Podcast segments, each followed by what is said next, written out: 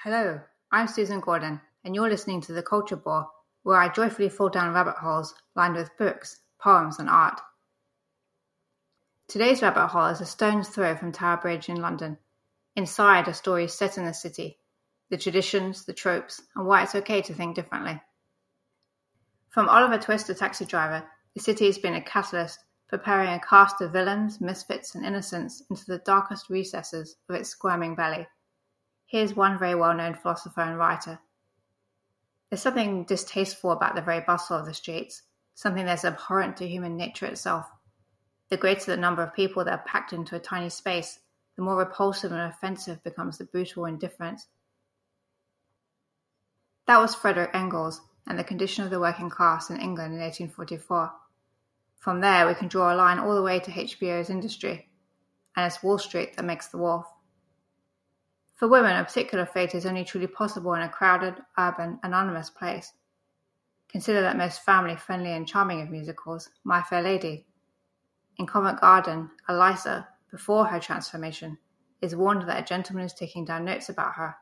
She fears he is a policeman and she mistaken for a prostitute. I'm a good girl, I am, she says, already defiant, yet close to tears. In George Bernard Shaw's original text, Pygmalion, the phrase good girl appears throughout. Eliza herself uses it seven times in all. In I Capture the Castle, another classic and sweet natured story, Rose threatens her family most memorably.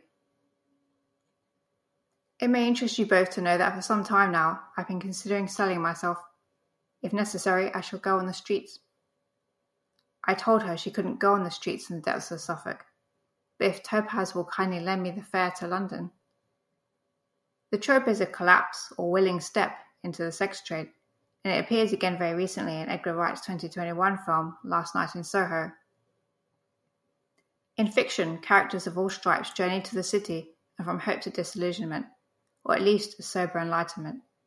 In non-fiction, the trials and opportunities of the city are more subtle, and for children, yet more subtle again. The contemporary memoirist and former politician Alan Johnson recalls southwest London in This Boy. A wistfulness patters in whether he wishes for it or not. Johnson writes about Kensington Gardens, where as children they were sent to play. He says the many summer hours were a highlight of his childhood. The audiences for Punch and Judy were more gentle there too. The children had instructions do not talk to strangers, stay together, and shelter in the museums if it rains. In other nonfiction, the grown ups are rushing from one commitment to another with careers as doctors or academics or barristers, all generally playing out in the cities. Yet there is always time for loneliness, an emotion fluid enough to slide into the narrowest cracks. The Lonely City, published in 2016, chronicles Olivia Laing's time living alone in New York. The city, it seems, cannot offer quite enough to sustain someone. It becomes aspirational to leave it a life outside the city becomes a quietly held dream, a dream helpfully choreographed by reality TV. There is escape to the country, Sarah Beeny's new life in the country. There is no appetite, it seems, for a new life in E15. This may be the product of an urban and London centric media, hot desking and daydreaming in equal measure. These shows are about interiors, property, gardens, and a rose garden overlooking a green hill is highly photogenic. The city has its own beauty. I imagine Wordsworth making a study of dawn as it lights the Thames. Alone on a silent bridge, he's scribbling on the pages of a notebook. He refines those scribbles at his desk. The result is composed upon Westminster Bridge. An excerpt. Earth has not anything to show more fair. Dull would he be of soul who could pass by a sight so touching in its majesty. This city now doth, like a garment, wear the beauty of the morning, silent, bare, ships, towers, domes, theatres, and temples lie open unto the fields and to the sky, all bright and glittering in the smokeless air. I check his impressions, made two centuries ago, against mine. It's a reconciliation, an exercise, not a search for shared feeling. Do we still have ships? A few. Towers? Yes. Domes and temples? Yes. The ships feel like the biggest loss, in her book, The Brother Gardeners, historian Andrea Wulf describes the Thames at a much earlier time, the 1700s.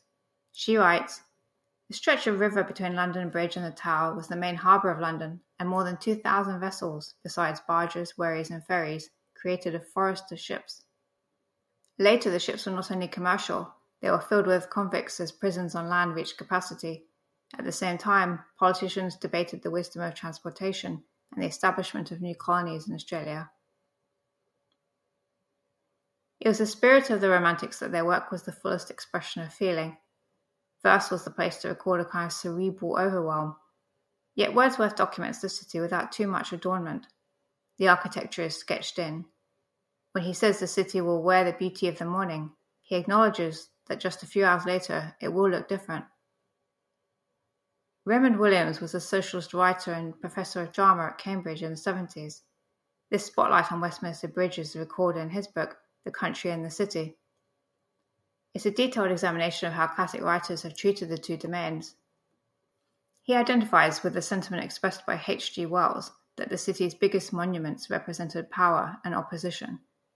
Williams writes, I know this feeling, but I find I do not say, There is your city, your great bourgeois monument. Or I do not only say that, I say also, This is what men have built, so often magnificently, and is not everything then possible? Indeed, this sense of possibility, of meeting and movement, is a permanent element of my sense of cities.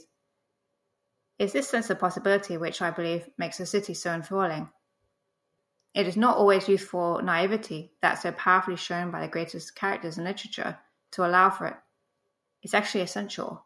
It's what has us applying for a new job, meeting someone new, trying a new class, or even just going to a park or theatre for the first time. Possibilities exist in two dimensions, extending one way towards darkness, another towards light. It is our energy and spirit which makes them three dimensional. To imagine a possibility, allow for its existence, is not foolish. It's how we plan, it's how we prepare. The city makes our capacity to imagine important. It accelerates the imagination, asking it to go further. So even if we imagine ourselves somewhere else, we always come back to the city.